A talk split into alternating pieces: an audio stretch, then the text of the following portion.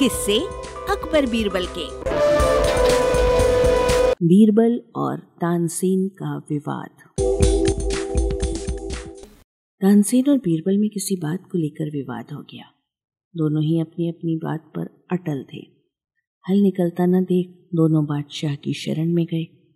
बादशाह अकबर को अपने दोनों रत्न प्रिय थे। वे किसी को भी नाराज़ नहीं करना चाहते थे। इसलिए उन्होंने स्वयं फैसला न देकर किसी और से फैसला कराने की सलाह दी। हुजूर, जब आपने किसी और से फैसला कराने को कहा है तो ये भी बता दें कि हम किस गणमान्य व्यक्ति से अपना फैसला करवाएँ? बीरबल ने पूछा। तुम लोग महाराणा प्रताप से मिलो। मुझे यकीन है कि वे इस मामले में तुम्हारी मदद ज़रूर करेंगे। बादशाह अकबर ने जवाब दिया। बादशाह की सलाह पर तानसेन और बीरबल महाराणा प्रताप से मिले और अपना अपना पक्ष रखा। दोनों की बातें सुनकर महाराणा प्रताप कुछ सोचने लगे। तभी तानसेन ने मधुर रागिनी सुनानी शुरू कर दी। महाराणा मदहोश होने लगे। जब बीरबल ने देखा कि तानसेन अपनी रागिनी से महाराणा को अपने पक्ष में कर रहा है तो उसे रहा ना गया।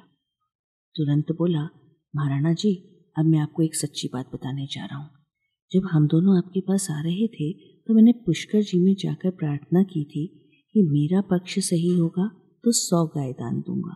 और मियाँ तानसेन जी ने प्रार्थना कर ये मन्नत मांगी कि यदि वो सही होंगे तो सौ गायों को कुर्बानी देंगे।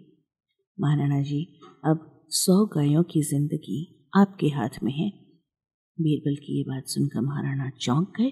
भला एक हिंदू शासक होकर गोहत्या के बारे में कैसे सोच सकते थे? उन्होंने तुरंत बीरबल के पक्ष को सही बताया। जब बादशाह अकबर को ये बात पता चली तो वो बहुत हंसे। वाचक स्वर संज्ञा टंडन कॉम की प्रस्तुति।